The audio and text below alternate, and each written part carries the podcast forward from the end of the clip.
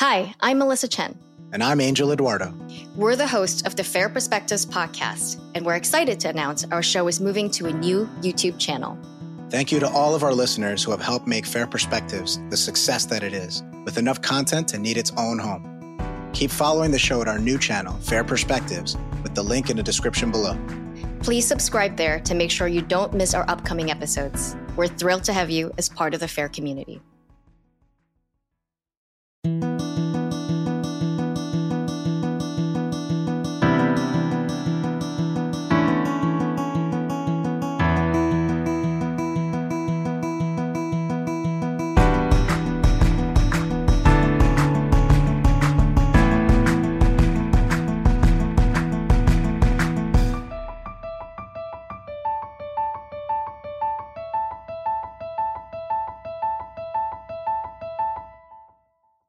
And welcome to Fair Perspectives, the official podcast of the pro human movement, brought to you by the Foundation Against Intolerance and Racism.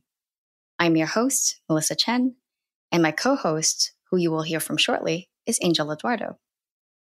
Today we have a special episode. Fair is releasing a short film from filmmaker Daisy Wu, starring friend of Fair, Ye Pogue. Our conversation today is with Ye and Daisy, but first we are proud to present their film, The Chinese Box, which touches on how government reinforces racial categories, often against the will of people who feel flattened by those categories. For those of you listening on the audio feed, you can find a link to watch the film in the episode's description.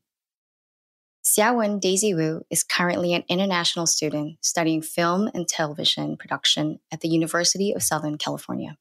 She previously finished her undergrad degree at Boston University. Her work explores identity, feminism, and social issues. Dr. Ye Zhang Pogue is a health policy researcher and behavioral scientist.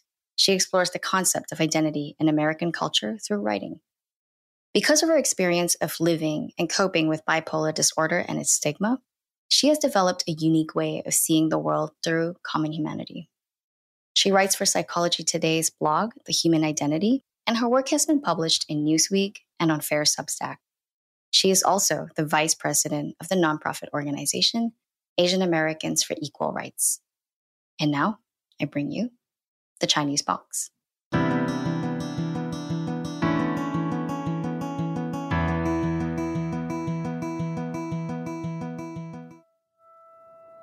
What makes me being me?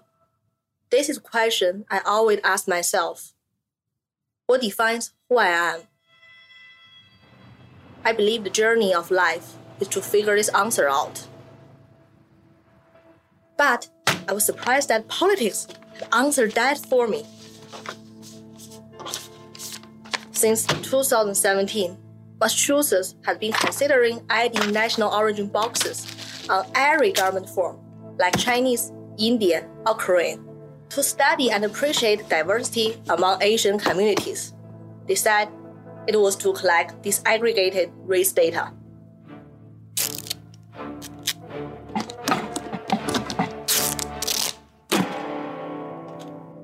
According to government statistics, I'm a Chinese woman. I'm good at school, but not English. Have a high income, but more likely to have a mental disorder. This is how they think of me. I hate to be treated as numbers not as a human being with thoughts and feelings. My life is not data for scholars, politicians, or special interests.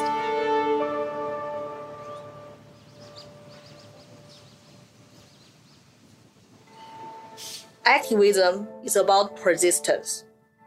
I voice my disagreement from different angles. I testified that the data sampling method is not scientific. They said this data is important. I explained, it's stressful to ask immigrants' nationality. They repeated, this data is very important. I argued, asking Asian American where are you really from is a microaggression. They said it again. We must have this data to provide language services. But Chinese is not even a language. I have been repeating this for three years. Politicians do not want to listen to a Chinese person. but they certainly want Chinese data. My every advocacy trip ends at a Chinese restaurant. After I left my activist peers at State House, I walked to Chinatown alone.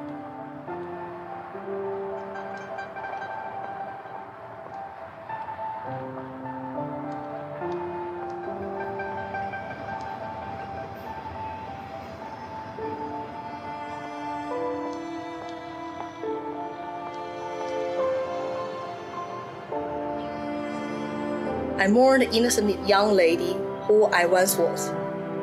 When I was in the restaurant, I bent in. Nobody paid special attention to me. I feel free. On this journey, I question who I am, and here's my answer. I'm an Asian. I am Chinese. I'm a woman. I have an invisible disability. All these factors definitely shape my experience. However, and beyond all combinations of these boxes and labels, what really defines me are my choices, not the things I'm born into. It's a battle over who defines my identity. I will keep the fight.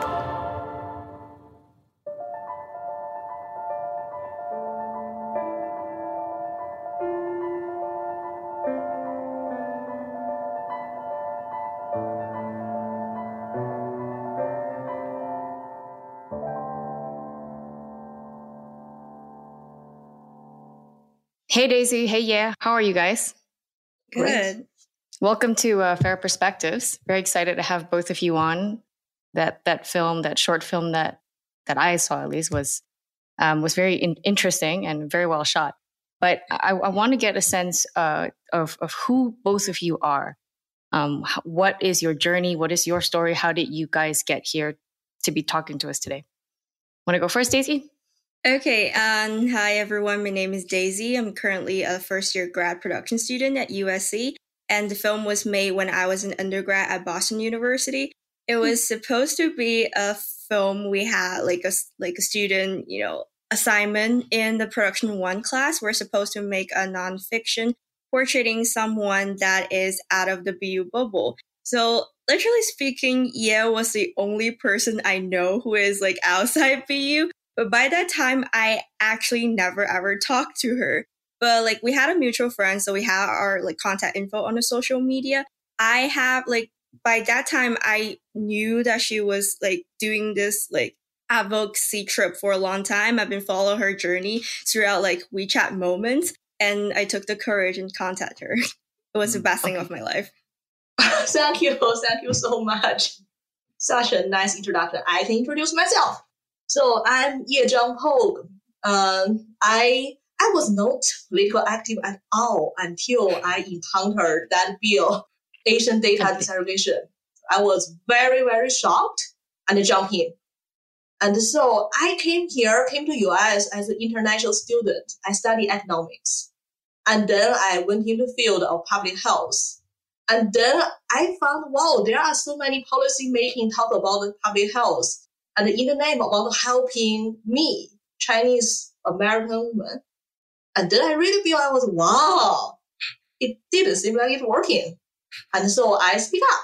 And I thought just speak up will make a difference. Then I found, no, no, no, it's not the case. You get really to speak up, speak up loud and persistent, relentless. And so I post a lot of stuff on social media about what I have done. And then I caught the attention of Daisy. And then that's how we start to have this project. Interesting. Okay. So, from what I understand of the film, it's addressing a lot of questions about identity and, and in particular, it's about a pan ethnic identity, right? It's, it's this idea that it's a bureaucratic category called Asian Americans, and all of us get kind of stuffed under that. Um, it's a very big category. And you're kind of wrestling with with issues of uh, whether it's the political or social consequences of this categorization. Do you want to kind of expound a little bit more? Because you said this, you there was a bill, there was a particular bill that that wanted to dis- disaggregate identity or, or race, yeah. and and and that that's what led you to this. Do you want to expound a little bit more on, on I don't know what that story sure, really sure. is like this? Of course. So for me, now I'm a board member, a vice president of an organization called Asian Americans for Equal Rights. But I mm-hmm. never really think Asian is my identity because I come from a different country. Clearly, come here, I will feel there is a label category has been forced upon me. So I run organization for a cause and then improve the people's welfare of our people of our Asian origin. And then I was so frustrated when I know there are some folks they want to want to kind of this sounds like disaggregate Asian. Say we want respect. We are not Asian. We are Chinese, Korean, blah blah blah. blah. And I respect that sentiment, but for me, it's actually re-racialize people, racialize Chinese into a new group. Why I say that? When I was trying to oppose it, I come from two angles. The first one is I don't think this categorization actually works any better than Asian. Chinese is also still very, very broad. People who came here 100 years ago and people who came here yesterday, doesn't make sense to group together. And you want to make that as some foundation for policy. I think it's bad policy making. That is for me professionally. The second is hmm. I found people kind of cling onto something they born into. And like, oh, I'm Chinese. Chinese means a lot for me. And I need to orient my life as a Chinese American person or as a Chinese person. And I was very surprised because people seem to assume when you disaggregate a group, you suddenly found something meaningful because Asian is such a large group. So it's not meaningful enough. When they put in you in a smaller box, life makes sense now. I was very, very frustrated by that. So I, it doesn't make sense for me. It makes less sense for me anymore. So that's why I speak up. First, as a researcher, as a policy makingly, no good. Secondly, as a human being, I don't think that is an identity I feel really valuable for me and for many people who think like me. And that's why how I jump in this discourse. Now, Daisy, what about what about this particular thing resonated with you? Why did you want to make a film about this? You could have made a film about anything. True. I'm in I'm I'm now like still an international student, like, you know, being here as a Chinese person and, you know, trying to blend in has been always something that we were trying to do. And like yeah reminds me of how I started out like here in freshman year and just like constantly has the struggle of like who am I in this like new country I'm trying to, you know, study here, but on the other hand, like do i hang out with like my chinese friends? Do i try to socialize with other people? It's uh, i think like the central question i've been always struggling is like how who am i? Like how should i you know supposed to mm, just like live and study here? So there's all these interesting tensions right? Because i remember melissa in an earlier podcast episode you you mentioned how you didn't know you were asian until you got to the united states. Suddenly you're asian and that's yeah. this category that that seems meaningful to people uh, yeah. and people willfully kind of put themselves into that box and i can see i can see the objections there right but i can also so but you know ye is also going a step further and saying even chinese is kind of reductive but right. but i guess the, the question becomes how far do you go and what is the utility of any of these things is there any utility what do you think I can answer this.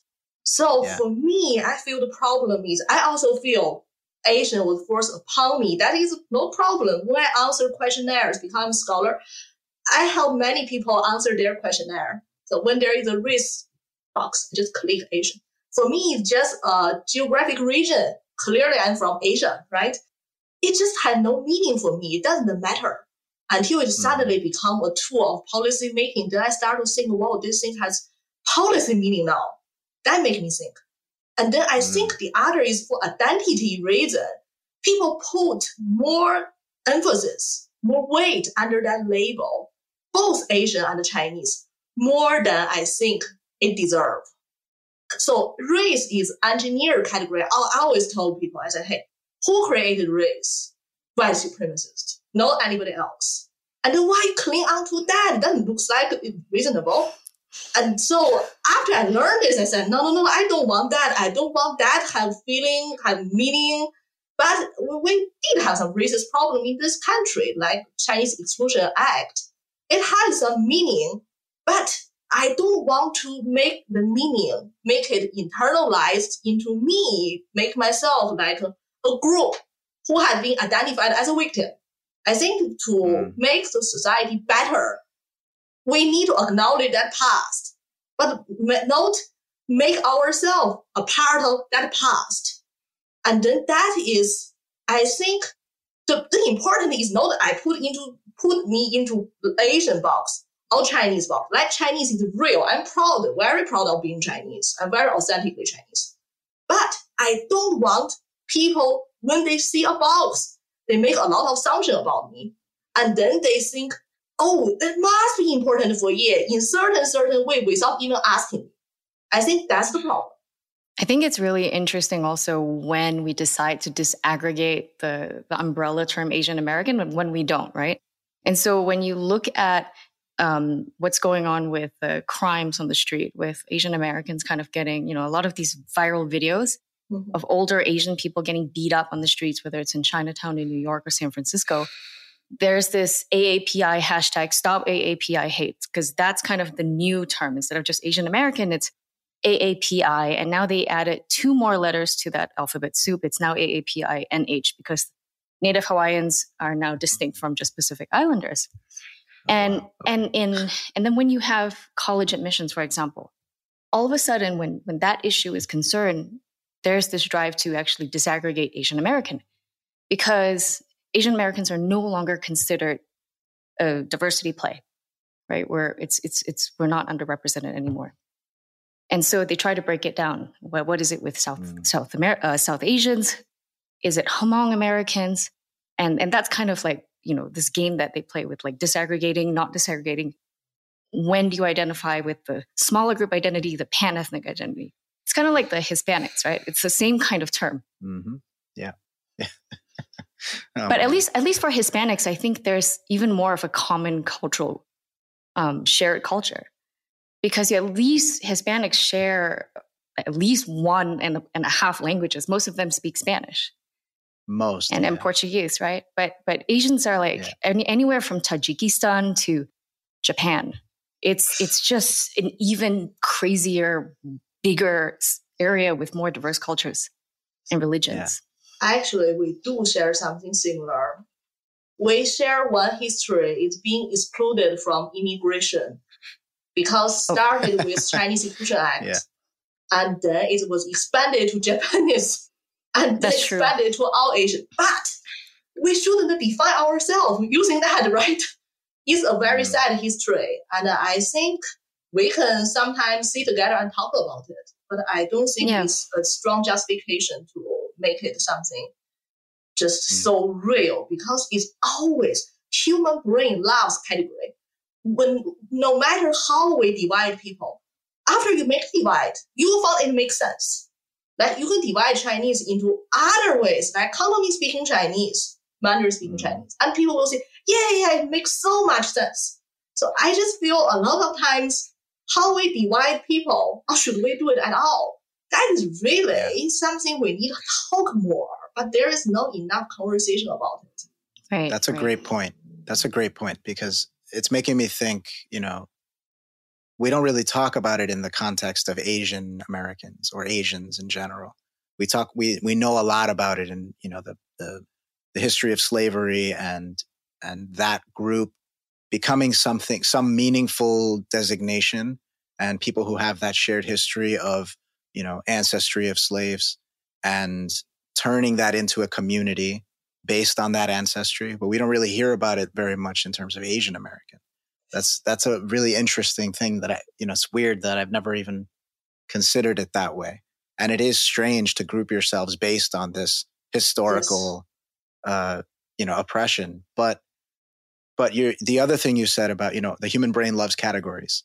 We do, and we can't help it, right? But it's yeah. it's interesting how far we can subdivide, right? So just thinking of, you know, you're you're British, but you're not just British, you're English, but you're not just English, you're a Londoner, but you're not just a Londoner, you are from this specific uh, little neighborhood that has its own accent. And people can tell just from hearing you speak where exactly you're from in London. And we, and probably there's even more subdivisions within that, like, oh, you're from this block versus the other block. and I can see, so my question is, I, I can see how sometimes it makes sense to designate myself, for example, as someone who lives in New York or even further, someone who lives in Queens, right? Or then go up further and say, you know, someone who lives in America and then someone who is a child of immigrants. Like all these categories are in some way accurate and they may they may give some detail about who I am depending on the level. But then there's also all these other ways in which it, it erases who I actually am and the assumptions you mentioned. But can you see any utility in doing this? You mentioned you're proud of, of being Chinese, but but that it doesn't really encapsulate who you are. Does it what what meaning does it provide for us to know that you're Chinese? So Daisy, do you want to answer this question? Um when I actually I feel like when I bring up like the topics that I'm Chinese, like what I'm actually want people to like know is just I hope they could like sit down and really talk to me like, you know, where is your hometown? How do you grow up? Who's your family? What do you really like? When I bring up like this mm, sense of I'm who like like I'm a Chinese, I'm sharing my proud. I'm I just like is very ready to share my like life experience, my culture, but I just like feel like people sometimes just oh you're a chinese and bam that is the end of the topic. They they, they get the mm-hmm. answer and they pass it. I'm like no no no i want to say more but they're like okay you're Chi- chinese i know. Chinese is interesting also because because it's a nationality it's a culture it's an ethnicity because um, mm-hmm. I, I get asked that question all the time are you chinese? And i'm like do you mean from china? Do you mean do i speak it? Do I, right? So so there's this um there's this other uh, com- complication at least with that term itself. That's true. That is really a good question because I should say those labels, those groups, like what Daisy said, she want to talk about what is really her life, right? Chinese is being an important aspect of her life. And when she really wants to get into it, talk about it, people say, I know about you now. You are Chinese. Done. Mm-hmm. Right? I feel one disadvantage of having those labels is it make people very lazy. Like, oh, I know Chinese, and I know you are Chinese, and in the future, when I have a question about Chinese food, I'm going to going to ask you. So, I, yeah, oh, I want to buy a ticket to China. Tell me where to buy it. Right? right. That is a yeah. mental shortcut. You see, it has its utility. Right? Now you how to, you know how to organize your information. You use that organize your mm-hmm. information. And yeah and and but, but there is real there is a danger of it because yeah. our census classification. Do, do you know there is a coded coded microaggression for lack of better word? Asian people, see people who are classified racialized Asian, they hate the question, what type of Asian are you most? They hate the question, what type of Asian, where are you really from? They hate it. And at the right. same time, people want to say, I'm proud to be Chinese. That is very, very self contradicting, right? One side, they feel this, they feel they are not respected because people, just like Daisy said, I want to know where are you really from? End of it. And they feel uh-huh. they have been sh- shut up.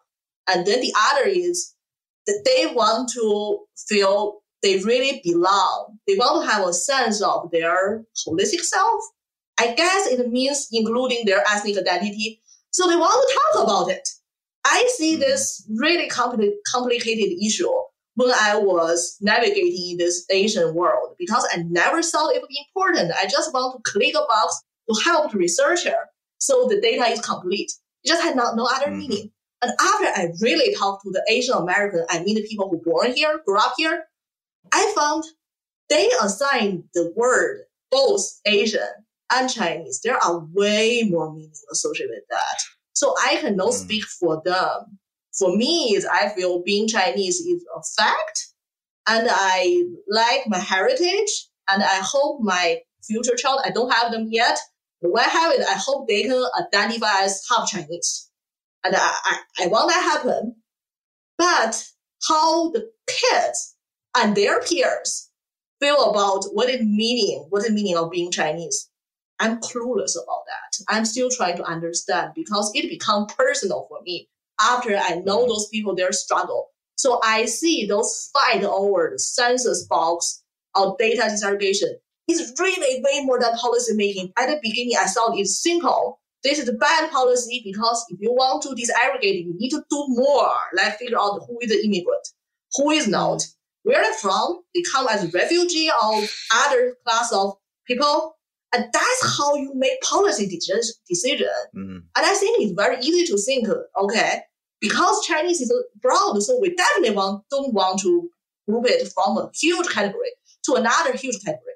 But people really, really, I mean, the second generation Chinese immigrant, the children grow up here, they are super passionate about that box. And it must mm. have some really good, good stuff for them. And later I work with them a little bit together to try to get the Chinese American history into curriculum and the FAIR is doing a great job of doing that. And I, I feel maybe they feel there is a Chinese box. It means they are seeing themselves somewhere in the society, just like Daisy feels. No, there are people really want to listening to her rather than just say, okay, I, I, I, heard, I, I saw your face. I know who you are. Bye. That's my understanding. Hmm. Yeah, I totally agree with you on that point. It's actually quite profound like you and like Daisy, I'm I'm I'm first generation too. Actually, I'm not even first generation. I'm the immigrant. I chose to come here. I'm not. I wasn't born here, you know, and I don't have grandparents who who, who moved here.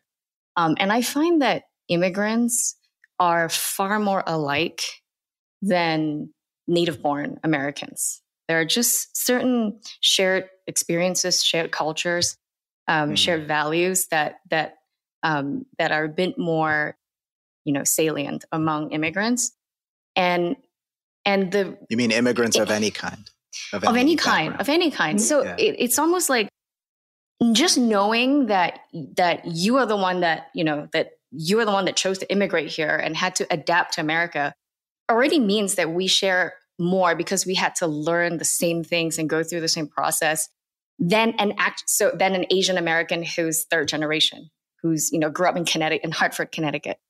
And and went to high school here and, and, and you know is completely Americanized and completely assimilated into the culture. And and so I will have far more in common with I don't know a, a South Asian, somebody an immigrant from Bangladesh than than an Asian American who I share that big box racial category that that you were talking about. And and that's actually a very uh, profound point about when something is meaningful and when it's not. And I actually can't help but be a bit more cynical about this because I see this census category as a way to create a voting block. It is a very useful voting block. I mean, I think Asian Americans account for 7.2% of the entire US population. And, you know, kind of having that category makes them a more powerful, a, a minority to be reckoned with.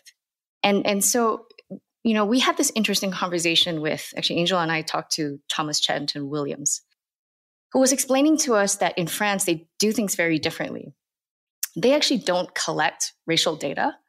And so if you want to even like find out like what is the crime rate of a certain subset of, I don't know, the Arab population that, you know, is living in France, you can't really know that because they have quite explicitly colorblind policies.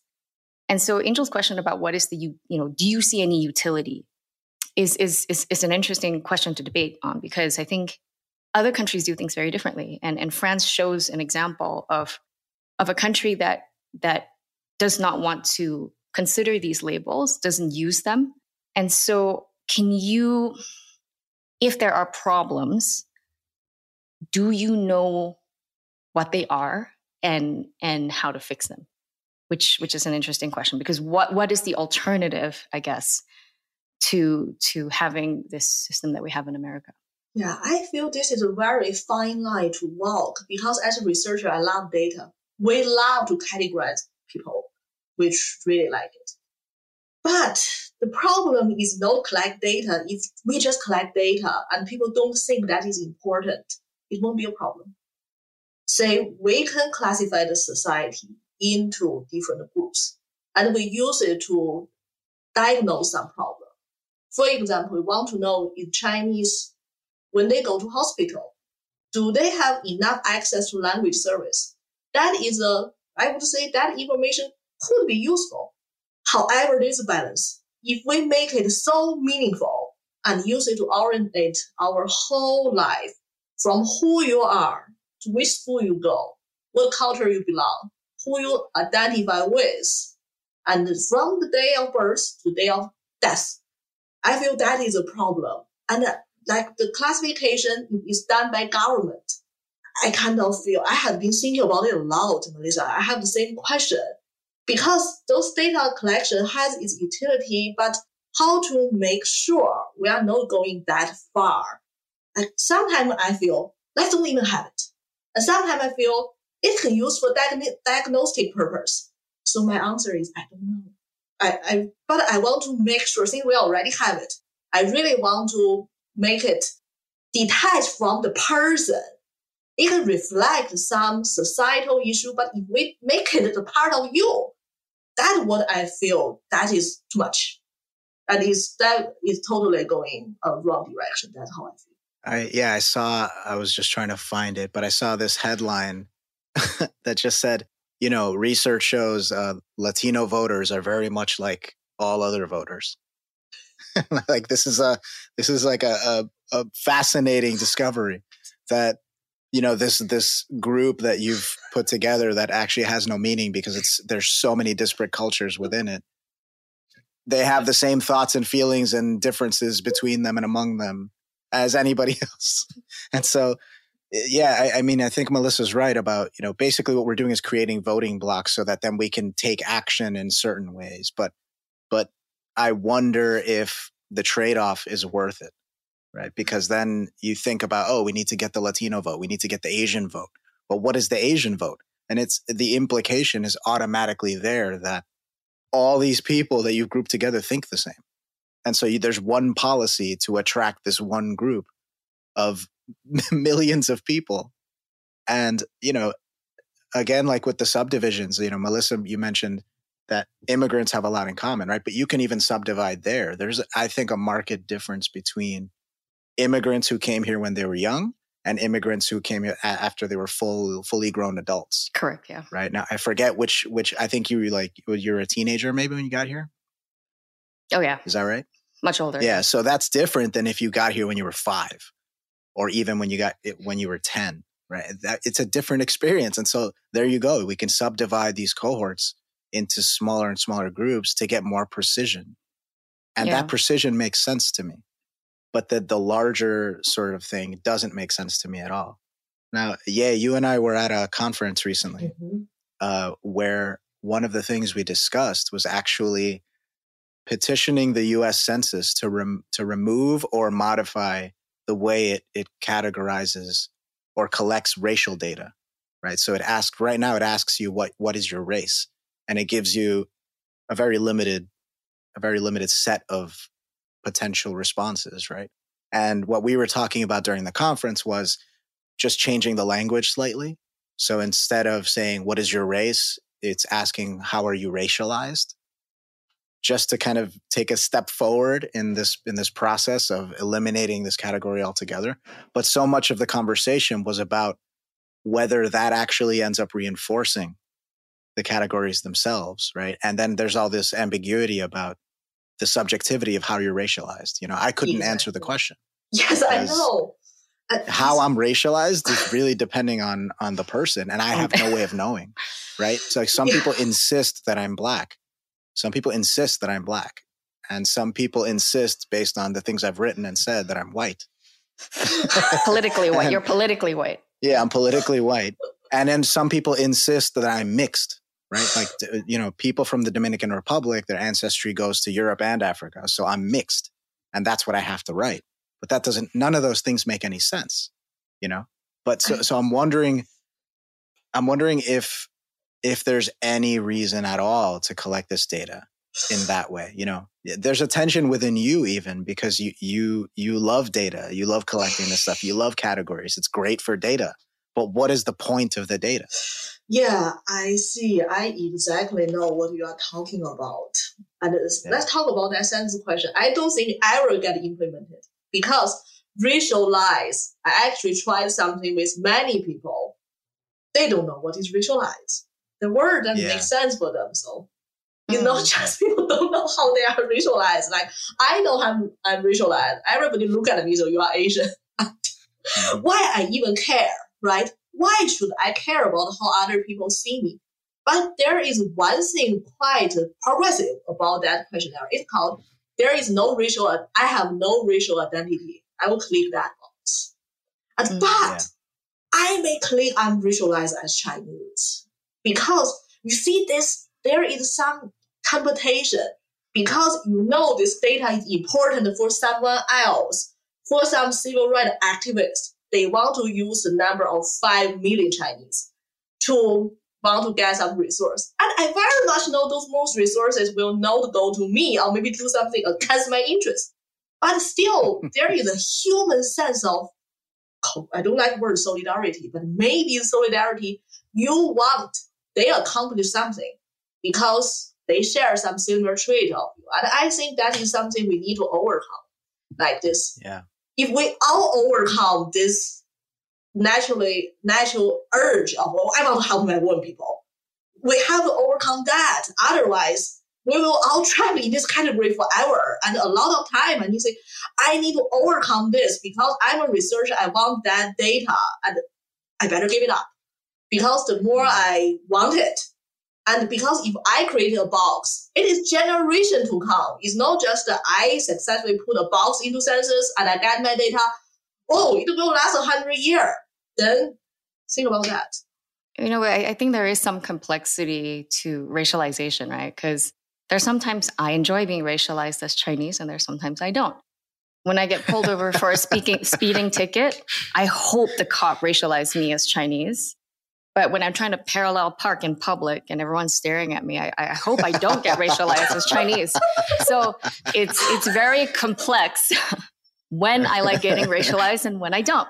And I and I think it like ultimately this conversation is is resting upon this idea of, of stereotypes that when you know when we are all categorized this way and there's this overarching you know identity that's thrust upon us that that we are subject to whatever you know average that the entire category refers to. And sometimes they are good stereotypes sometimes they are bad stereotypes. Um, and in way we all get you know affected by it even with regardless of whether the identity exists right? And so even if we don't identify that way i think the problem the reason why this question gets asked which is how are you racialized is because the idea is that how you are racialized by other people affects how you are treated. How right. you are treated mm-hmm. affects your experience of life in America. And so, you know, there's there's just two ways to look at this because so much of it is external, right? Like in a way you don't really have a say. You don't really have a choice in how other people are seeing you. Whether or not this category exists, you know, like Daisy, you were saying you, you hate it when other people make assumptions about you because you're Chinese but at the end of the day you you don't really have a say in that. Like you know how you are treated by other people. It's just it's what they're mm-hmm. going to see. And so there's that other complexity and you know i don't know how to resolve that. Daisy um, feel free to respond to that but just as we start to to wrap up here too i want to i wanted to ask you about your goals as a filmmaker. You know you made this beautiful film and now you're you're off in in los angeles doing your thing. What do you see? Is this a, a topic that you're going to revisit? Is this mm-hmm. something that's really that's really personal to you that you're connected to? You want to continue to say more about this sort of thing? And what what is it that you have in mind? Oh, that's actually a very good question because, you know, as filmmakers in school, you're always be pushed to make on your next project. And I just like have this very interesting conversation with my roommate the other day is like, what is my theme? What are the topics I like? And I found oftentimes I make films that tend to portray identity crisis like because i'm like you know having experience in multiple countries and just i have a mm. lot of issues with myself, I really want to discuss like the topic of who I really am, how I treated myself. And this also go with like how I make this documentary with Ye, because we're all trying to figure out in this process, no matter who we're living, like how can I like, you know, better serve myself in my journey of life. That sounds fantastic. Thank you. and it's funny because it's relatable. I think all of us will be able to connect to it. There's that that human thing. Yeah, I, I it's such a funny it's such a funny thing because these categories are all made up really at the end of the day. And you know, as Melissa said, how you're seen affects how you're treated, but I think there's the extra step that people take. And let me know what you think about this. The extra step that people take is how they're treated is how they decide to see themselves.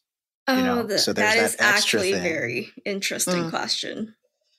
Yeah, yeah. So I like that because like, that's like taking like the power back. Yeah. Yeah, well, it's just yeah. you know I get confused for Arab all the time. You know, people literally walk up to me speaking Arabic and Greek. You know, uh, I live in I live in an area in Queens where there's lots of Greek people. So I remember being at a supermarket, and this older woman walks up to me. She's speaking Greek. I recognize it as Greek, but I don't know what she's saying. And so she's just talking a mile a minute. And i'm like I- i'm sorry i don't speak greek. And she got really upset. And the reason she got upset is not because i'm not greek. She got upset because she thinks i'm a greek who doesn't speak greek.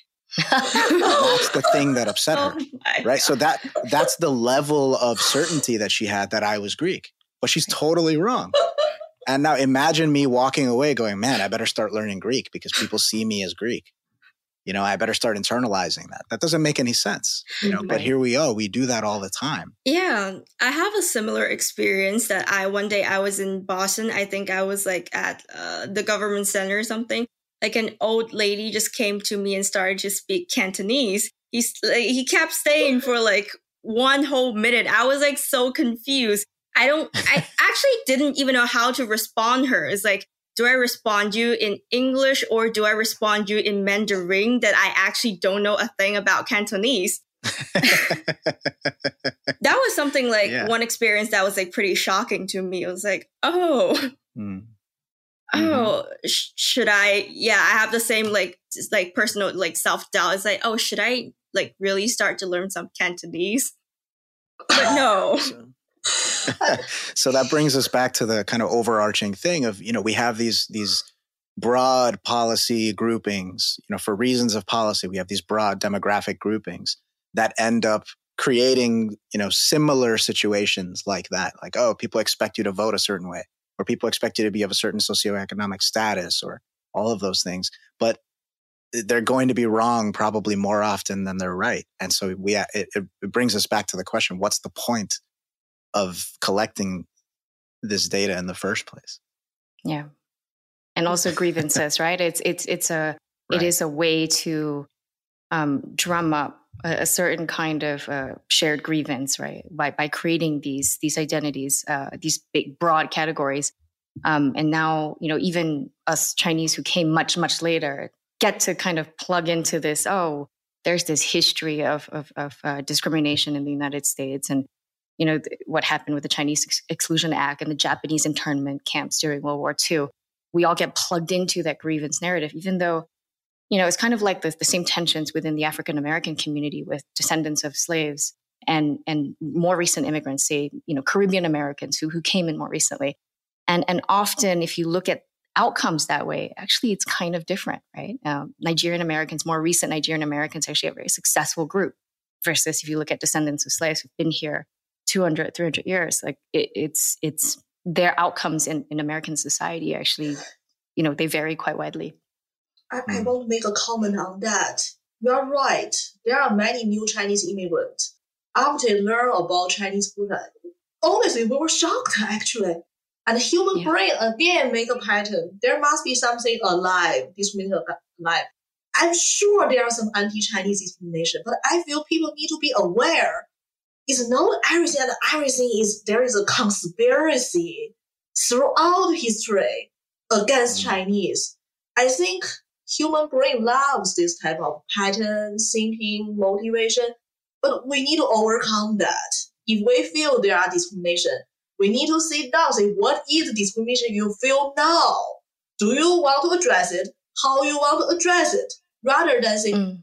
Oh my God, this thing has been here for since 1882 and 100 years even before that.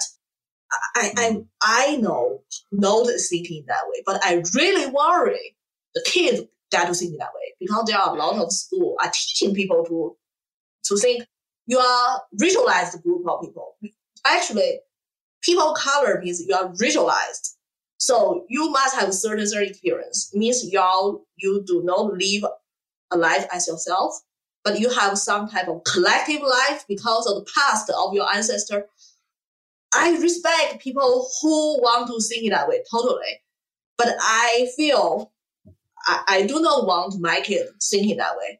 If something I experienced, some bully, some problem I experienced because of China, American stuff, I want they see it as an outsider. They can feel sad for me as a human being.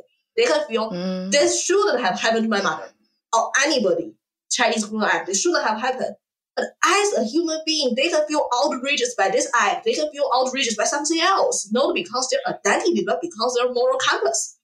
That is how I would like to see this because a lot of people, a lot of time when they see the organization I run said Asian American for rights, you must only want Asian on board of it. I said, sorry, it's not the case. I make you feel upset because the names looks like very exclusive. And I would say mm. it's an unfortunate situation because we didn't know better. If we can change the name, maybe we'll say human being or American, or American for mm. Asian people for equal, equal right, or something equal right for Asian descent. But when we right. make it Asian American for something, we are drawing a circle. I didn't realize that until I found many people think in a way very different from my I think. Because for me, thing doesn't have meaning. I just want to make a name. My friend and I just making a name, but we didn't realize it could stop so many people from joining a cause. Actually, maybe a lot of more people care about. Now we are exclude everybody. Exclusion act, I guess. well, yeah, and Daisy, thank you so much for joining us today. Daisy, do you have any final thoughts before we take it away? no, it's just like because lots of questions. I think like uh, the amazing things that I know. Yeah, I know everybody here is like I'm still like in the process of learning, and it's like the fact that everybody has been providing me so many perspectives and things I a- actually never thought about is like quite amazing. I en- I actually enjoy being a listener here because just like feeding me a lot of things. Because, because like going mm-hmm. back to Melissa said, like Melissa said earlier that she didn't know like she's Asian, like Asian until until like you know she came to US, and like I've been thinking for the past thirty like minutes like oh damn yeah i never thought of that. Like when i talk to people i'm not gonna say hi i'm an asian. It's just like never ever happened to me before. I'm just like tell and mm. it gets like um i think the racial thing is for me as an maybe an outsider coming to US like starts to get like very confusing at a stage of like like who I am like Asian and like Asian Chinese whatever blah blah blah. How should I identify myself? I think it's definitely causing a sort of like confusion on myself. So like I think throughout the mm. way and the message I'm trying to send in that documentary is like we're still in this process of like figuring out and it's not a very easy thing to do. It gets confusing. We definitely at one stage don't know don't have the idea but let's just like don't trap us in something that and you just get this because i think like identity is something that is like growing change from time to time. So let's us mm-hmm. just like give ourselves like a solidate definition just right away. Beautifully put Daisy, Ye, thank you very much for joining us on Fair Perspectives. We really appreciate it. Thank you, guys. Thank, thank you. Thank you for listening to Fair Perspectives. If you'd like to support the show, you can do it by subscribing on YouTube and on your favorite podcast platform and leaving us a positive rating and review. You can also access exclusive podcast content such as Q&As and bonus episodes by visiting us and signing up at fairperspectives.org. For weekly fair news and opinion pieces by members of the fair community, visit our Substack at fairforall.substack.com and tune in to Fair News Weekly wherever you listen to podcasts. If you'd like to join or support the pro human movement, visit us at fairforall.org slash join us. Thanks again, and see you next time.